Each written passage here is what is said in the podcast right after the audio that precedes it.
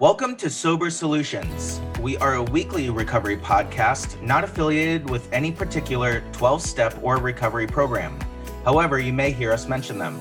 My name is Jason, and I'm an alcoholic and addict. My name is Chris, and I'm an alcoholic and addict. My name is Ben. I'm an alcoholic and addict. And welcome back to Sober Solutions Podcast. Tonight is episode 53. And tonight we have a very special guest, one of my sober family, John C from Philadelphia. How you doing, John? Hey y'all. I'm anxious. Let's do this. well, that's par for the course for you. So, um, before we get into uh, having you introduce yourself to our listeners, I just want to give a big shout out to Chris. Chris, happy 21 months today. Yay. Thank you. Thank you. Didn't even realize it until you mentioned it, but you know, it happens like that, right? Like we stop counting these months because it becomes a lifestyle. It really does. So, John, why don't you tell our listeners a little bit about yourself? Um, well, yeah, I also have 21 months as of yesterday, so we're like twinsies, Chris. Congratulations. Yay. So, yeah, my name is John. I am not a doctor of any science things. I just am an avid enthusiast of trying to cure anxiety in my brain as much as physically possible. Um, I, like I said, I've been sober for 21 months. I got sober during COVID on Zoom, which was quite the challenge. Um, I often feel a little bit left left out and left behind when people are like, "Oh yeah, you know, I got sober in the rooms and all this." I'm like, "Yeah, I got sober on a screen." Um, I actually prefer it. I tend to be a little bit more shy, uh, so I like the screens. I think they give me some added protection. Um, I'm from Philadelphia. Um, I've lived here for probably 22 years, something like that. Um, but I'm originally from Wisconsin, so if you hear a little bit of twang in my accent that comes in and out, that's where that's from.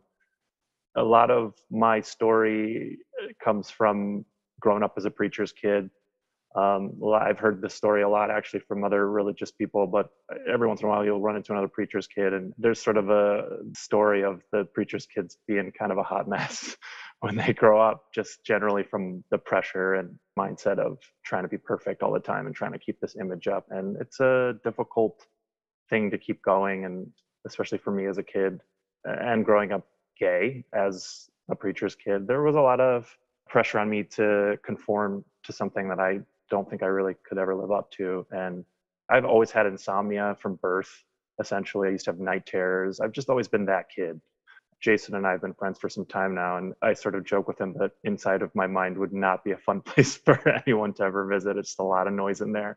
I was worried when I first got sober that alcohol not being a part of my life was going to be detrimental to me staying sane, and I found it to be the reverse is true. I found a lot of peace of mind in sobriety in the programs that I'm in. I'm excited to talk a little bit about the sort of amateur psychology that I found, um, especially from a book that uh, I have been reading called Unwinding Anxiety by Judson Brewer. And I just am so excited for other people with anxiety to read this book because it has very much changed my life. So, uh, yeah, that's me. Thank you for your story, John. Um, you mentioned that you're an anxious person and that through sobriety you got a peace of mind. Can you expand on how you got to that point? Was it because you got sober, or was it the practices that you are partaking in while in recovery? Um, I think sobriety brought me to curiosity of sort of analyzing myself. I think specifically alcohol was a numbing agent for me that really helped keep me even keeled um, which obviously was not a good way to cope. And i think specifically for me i, am in aa um, i know that you guys talk about all sorts of different kinds of programs on here. Aa was where i ended up. And just sort of the concept of and i'm going to talk about a little bit of of a growth mindset. And what a growth mindset is sort of switching your frame of mind to valuing growth and that failure starts to become more of an opportunity to learn and sort of just the excitement and adrenaline and dopamine rush you feel from doing better uh, taking steps towards helping yourself and being proud of yourself. And and i think you know a lot of sobriety programs and a lot of 12 step programs and things like that sort of emphasize that put structure to that. Uh, i don't think i could have done that um, i mean i've had therapy for many many years but i don't think i could have done that not sober it's just too easy to go back to the bottle there's a lot of books that I've read, and more specifically in business about growth mindset and how failure is a learning tool and how we need to use failure as a learning tool. I've also read, I, I can't even, I was trying to think of this book before, a book about how we, anxiety can also be used as a tool.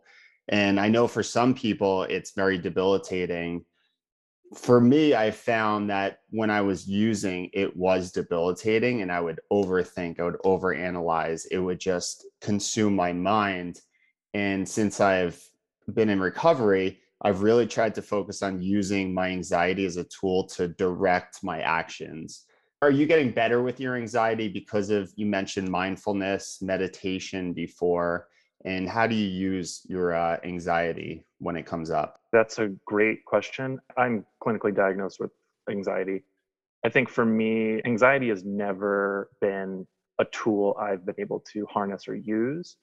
I think for me, um, understanding why normal anxiety is sort of an evolutionary tool that gets us to think through problems and problem solve was useful for me to understand that mine was not particularly useful and doesn't need to be nurtured. My anxiety does not need to be harnessed, it needs to be examined, in my opinion. And that's just my opinion. Um, and I think that was helpful for me because it allowed me to sort of take the emotional aspect out of it. So you're thinking, man, everything stinks. You know, you get into this really negative mindset and you take a step back and you say, you know, why am I feeling this? What's really going on here? And just the action of stepping away from your anxiety it's called like an anxiety loop. You get stuck in sort of a feedback loop of anxiety where you're just not really going anywhere. It's not helping you solve any problems. Um, i think for me it wasn't necessarily harnessing that as a tool. It was sort of stepping away from it to see what's really going on and then sort of digging a little deeper into like what am i feeling? What am i thinking? What's the problem? Let's solve it in a different way. In my brain anxiety is just like a, a, bag of screaming squirrels. It's not something I want to use. It's something I want to put aside and examine why it's happening. So we keep using this word tool, and I want to go back to a comment that was made earlier about how we can use failure as a learning tool. And I wish I did that because as it relates to recovery and sobriety, failure equals relapse for me. And relapse is such a huge part of my story I wish I learned from it. I wish I used that as a tool to finally get me to where I needed to be. And partly I did. You know, I think I learned a little bit more each time that I failed. But what other tools do you use? I know you mentioned mindfulness and meditation. What other tools and how do you differentiate between mindfulness and meditation? Again, want to reiterate I uh, am an amateur, so please consult your local therapist if you want to talk about mindfulness or, or do some research. But for me, one of the first things that really helped, and a lot of people have talked about this on your show and, and uh, out there in the world, is exercise. And anxious people will tell you time and time again, like there's this just vibration of energy that you can tire out.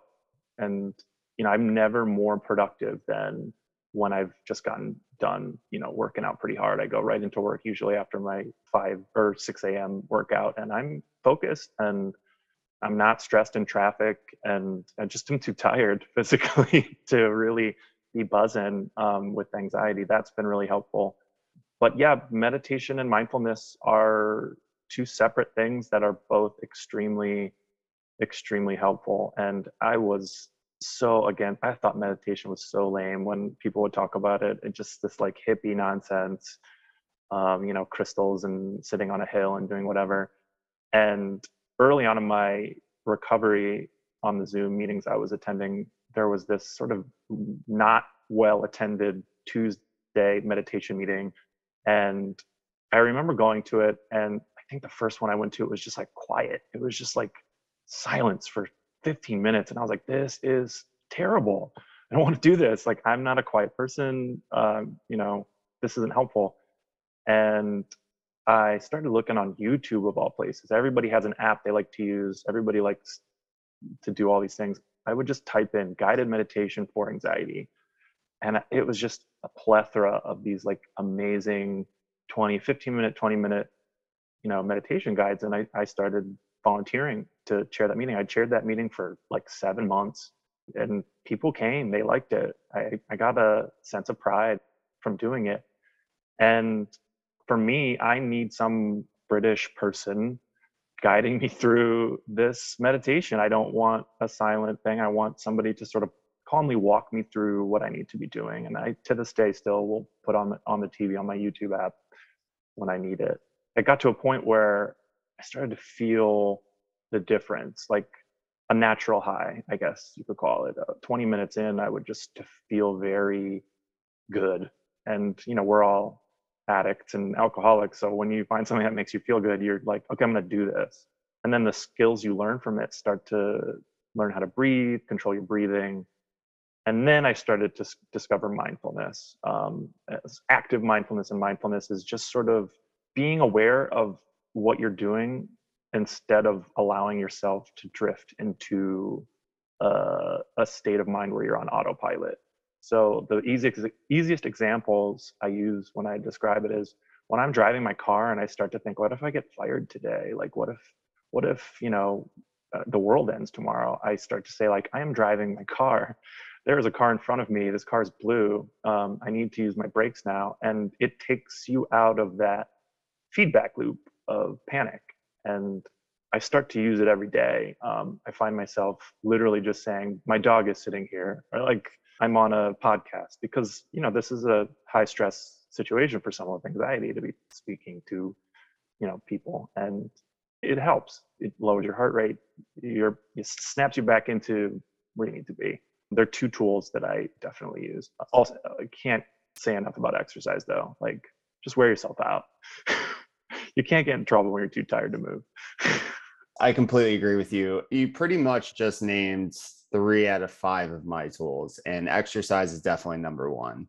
One thing I stopped doing when I was using is just exercising, and it's this domino effect of you become more lazy, you get more tired, you get more depressed, and the more you don't work out, the more it just goes downhill. And counter to that, the more you work out, the better you feel, the more energy you feel, and the easier it is to I think have that mindfulness present mentality when you're working out.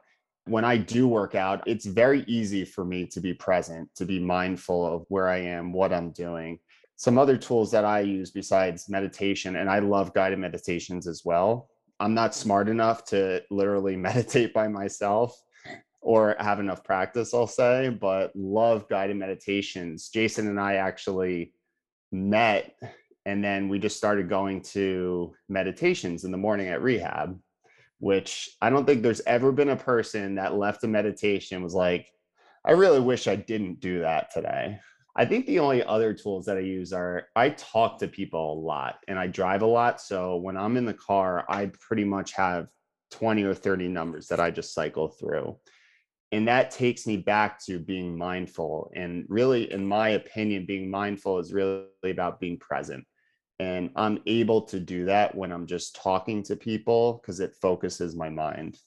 And jason you know you were talking about tools and that the question came up. I think the last thing that i've been doing lately is i'm very task oriented. So i'll list out simplistic things that i could get done and just checking it off. So i remember you mentioned making your bed in the morning i've started like adding that to my list just so i can have that physical thing like i check that box lastly is I've been trying to read a lot. I think that is another way going back to being mindful. That, that really helps me engage my mind and be present. Jason, what do you use? What are some tools? You both named exercise. I can physically feel myself like not just getting anxious, but like jittery. And if I have too much of that energy built up now, I have started yoga and a regular yoga practice to take me out of that worrying state and just like both of you were talking about focusing on specific things and even if i can't do the pose that the instructor is telling us to do i try my best and i try and focus on my form just like i do at the gym and that gets me to be present. And chris i echo what you were saying talking to other people. And i think that helps like it does in a meeting or talking to you, John, or talking to you, Chris or CJ, or my sponsor, or even my partner who has over 10 years of sobriety. And he understands my anxiety and I understand his anxiety. And so we get the ability to work with each other in conversation and through conversation you know, I really think that's something that is really underrated as a tool. Is just talking to someone. I, I think that's why I share in meetings. Is I'm thinking about something, I'm focusing on something, and I need to get it out. And that is a huge tool that I use to get rid of my anxiety. So I want to go back to this book, Unwinding Anxiety by Judson Brewer. So tell us a little bit more about that book and some of the pearls that you pulled out from it. So this book was given to me by my mother, which uh, whenever my mom sends me a book, I'm always like, great, this is going to be terrible. It was a great book though. Basically, it is sort of a very easy to read breakdown of the science kind of behind anxiety and, and our brains and how they function. It sort of takes the emotional part out of it and just gets into the less clinical but more layman terms of anxiety in our brains. Basically it starts to talk a bit about like a hierarchy of behaviors in our brain. Our brains are sort of wired like cave people. We are built for survival. Anxiety is part of that.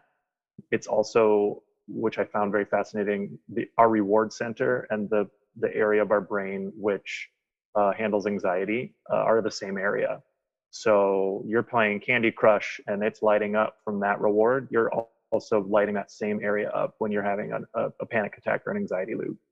Um, when we had to survive back in the ancient days, you know, we would find sweet food or, or fatty food, and our pleasure centers would light up because we needed the calories to survive. Uh, if we needed to figure out a complex problem, our anxiety center would would light up, and we would figure out how to survive. You know, the less difficult life becomes, as we have, you know, into the modern age, it's no longer appropriate for us to sit and eat 20 candy bars. It's also no longer appropriate for us to sit in constant anxiety. So, you know, we have to train our brains uh, through reward to avoid, you know, a feedback loop, uh, an anxiety feedback loop. And it's the same with with alcoholism or any addiction. You know, you can't just say i don't want to do when you're an addict you can't just say i don't want to do this anymore and then to stop a lot of times you need to train yourself uh, to change that habit and you know that's why we have programs that's why we we work together that's why we have therapy. That's why we do all those things is we're training our brain to change a habit that didn't necessarily work for us but was lighting up a part of our brain that made it feel like it was working for us. And that was very helpful for me as, as a person with anxiety to just sort of say like this isn't a failing on my part. This isn't me having weakness. This is something that kept my ancestors alive and it's just not quite working out great for me. So let's just take a step back and look at that um, you know and, and reward based learning is is sort of the topic of this book it's sort of saying you know let's break down what anxiety is, let's think about ways to examine it and to self uh, examine. And then let's think of ways to reward ourselves for trying something different. We talked a little bit about the growth mindset and learning to see growth as a reward. And it all comes down to dopamine. Like we can say we're complex, higher beings, and everything has a, a meaning, but really we're chasing that high, that dopamine high and feeling like a complete person little by little makes us feel good and so i can sit here today and say hey i'm on a podcast about anxiety and you know two years ago i was spiraling into the abyss like that makes me feel good i'm going to keep doing that and maybe you know next year i'll teach a, another uh, a meditation class and that'll make me feel good and all this is doing is teaching us habits that get us out of our head and doing things that are are helpful and healthy for us. Does Judson Brewer go into addiction? Is it based around addiction or is it really based around just reward based thinking and that process? It touches on it. Um, he is constantly referencing other colleagues that he works with, and one of them is an addiction specialist. Talks about food addiction. It's not about addiction, but it's so close and adjacent that it's like you can tie it to it very easily. I mean, thinking about specifically, I'll speak on AA, giving out coins. I mean, I'm all jazzed to get my coin. Like my sponsor got me this really cool coin. I have it a little like velvet case. It's really awesome. That's a reward based learning tool.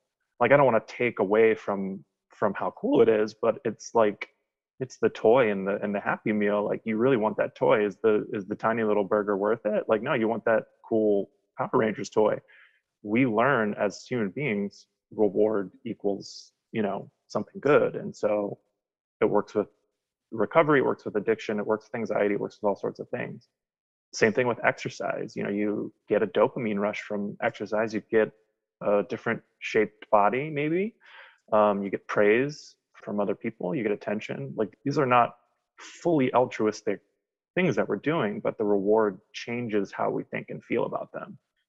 I think it's interesting that you said we chase that toy, and I agree, it's the Happy Meal toy. What I find interesting is we do do that, and we used to, you know, chase this dopamine high. However, we were talking about mindfulness and meditation before, and in my opinion, mindfulness and meditation is about being present and pushing away all material things and just being, right? When you're mindful, right, you don't want to have this material like sense. But I agree with you. Like reward based learning is about switching what you're chasing, correct? Instead of a drug, you're chasing healthy things. So I want to touch on that idea of the reward based incentivizing around anxiety and this reward based mindset. I love your analogy of the coins. I also could say that counting days is like that too. The next day that you get and the next day that you get, that's instant gratification, that's instant reward, something that we went back to when we were drinking and drugging, right? The moment I took a swig of that booze or hit that crystal meth pipe, it was automatic reward. What I kept going back to is your comment about exercise, because exercise is not immediate gratification from a looks perspective, in my opinion. I feel better, but I'm not going to look better after one time going to the gym. So I think that delayed reaction of gratification and reward also is positive as well. However, I noticed that in my in my fitness journey, I had to be mindful of how I rewarded myself because at times I would get deflated and say, "Oh, this isn't working." And so I had to figure out different ways to really show myself that it was working. And so it takes a lot of work to be able to be actively in our own self care. And I'm interested to see if that book has that concept of of self care in it, because that's what I kept hearing when you were talking about that reward based mindset. That is a great point because when you're in active addiction, it is very hard to have that futuristic uh, mentality. You know, you you mentioned working out and not looking instantly good or instantly jacked or whatever you're going for. I mean, it's the same with uh, like falling in love, right? Like you you're dating this guy or girl, and you don't just fall in love on day one. But if you keep bringing them a glass of you know water at night, if you give them a kiss, if you if you just remember the little things, eventually there's a day that you fall in love and that person falls in love with you. And it's very hard for people in active addiction to conceptualize that everybody that I know and I'll speak for me, wants that instant gratification, wants that instant high. So that that's a great point, Jason. And it's just something that you learn through recovery that you can wait and doing the next right thing. And you mentioned counting days. You know, you don't get to a year on day one. You just can't. It's just not physically possible. But you do one day at a time, one day at a time, and all of a sudden, it's a year later. I think um, to sort of jump on what both you are saying is, you know, like, okay, so I'm not seeing results with exercise right away. I think one of the really amazing things about being in a program, whatever program that might be, is that you're just kind of attacking it from like 20 different angles at the same time. You're constantly being told, do this, do that, do this, do that. It's never just one thing. It's always like, you should try this, you should do this. And you're trying 20 things at once. And eventually one of them feels good at that moment. So, good example of that is I hate exercising or I hated exercising. I also have uh, chronic insomnia. Within a day or two of starting to work out, I was so tired I was sleeping better. That was enough to get me up the next day. Same thing with mindfulness and meditation. It's boring to sit quietly, even if you are just listening to somebody tell you you're in a waterfall and your, you know, spirit uh, guide is a bird. That's not interesting or cool, especially for someone with a really busy brain. Within like two or three weeks, like I said, I got that really weird sort of rush of peace. It felt very chemical, if I'm honest with you. I don't mean to trigger anybody, but the first time that that happened, I was like, that was nice. And then the first time I had a panic attack and I went to that and was instantly calmed, I just felt less panicked. And for someone who has an anxiety disorder, feeling less panic is a reward. Uh, I'm sure somebody out there is listening and knows what it feels like to be in the middle of a work day, have to get up and leave your desk immediately um, because you, you feel like you're kind of dying. Um, to be able to have a tool in your tool belt to calm you down for a second, that's the reward. And, and that kind of goes back to whether you're in a program or whether, whether we're talking about this book, the reward is the growth. It's also the, the curiosity you feel about yourself, the thing that we all kind of avoided um, by using and drinking. I'm speaking for myself, but I didn't want to self examine. I didn't want to know why I was anxious. I just didn't want to be anxious. I didn't want to feel like this. I just wanted to stop. Now I think I feel a great sense of peace of mind when I am sitting in bed and it's two in the morning and I'm having an anxiety attack to stop and say, all right, what am I feeling in my body? Not why am I imagining how I messed up at work? Like, what am I feeling? Where does it feel weird? okay it's in my chest why does it why do i feel it in my chest like just to to be curious take a minute step back that in and of itself calms me down it makes me feel proud in that moment that pride is the reward and i find myself falling asleep within the next you know 25 minutes or so the fact that i can do that and i could not do that before creates a new like hierarchy of behavior that says if i keep doing this as opposed to going to get wasted I will be happy like this. I will feel like this in a sustained way. So, yes, working out that first year and a half, maybe two years, has not given me the results that I wanted, but I'm sleeping better. I feel better. So, there's three things that I want to just touch on.